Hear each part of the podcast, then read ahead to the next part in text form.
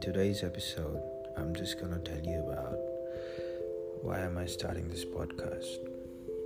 Hmm. So, as a student, as a child, as a brother, or as a human being who I am, it's a necessity to put out my thoughts, put out what I feel, and to let the world hear to what it is. This way, I feel good because you know it's a way to connect, it's a way to simplify and organize things in the life.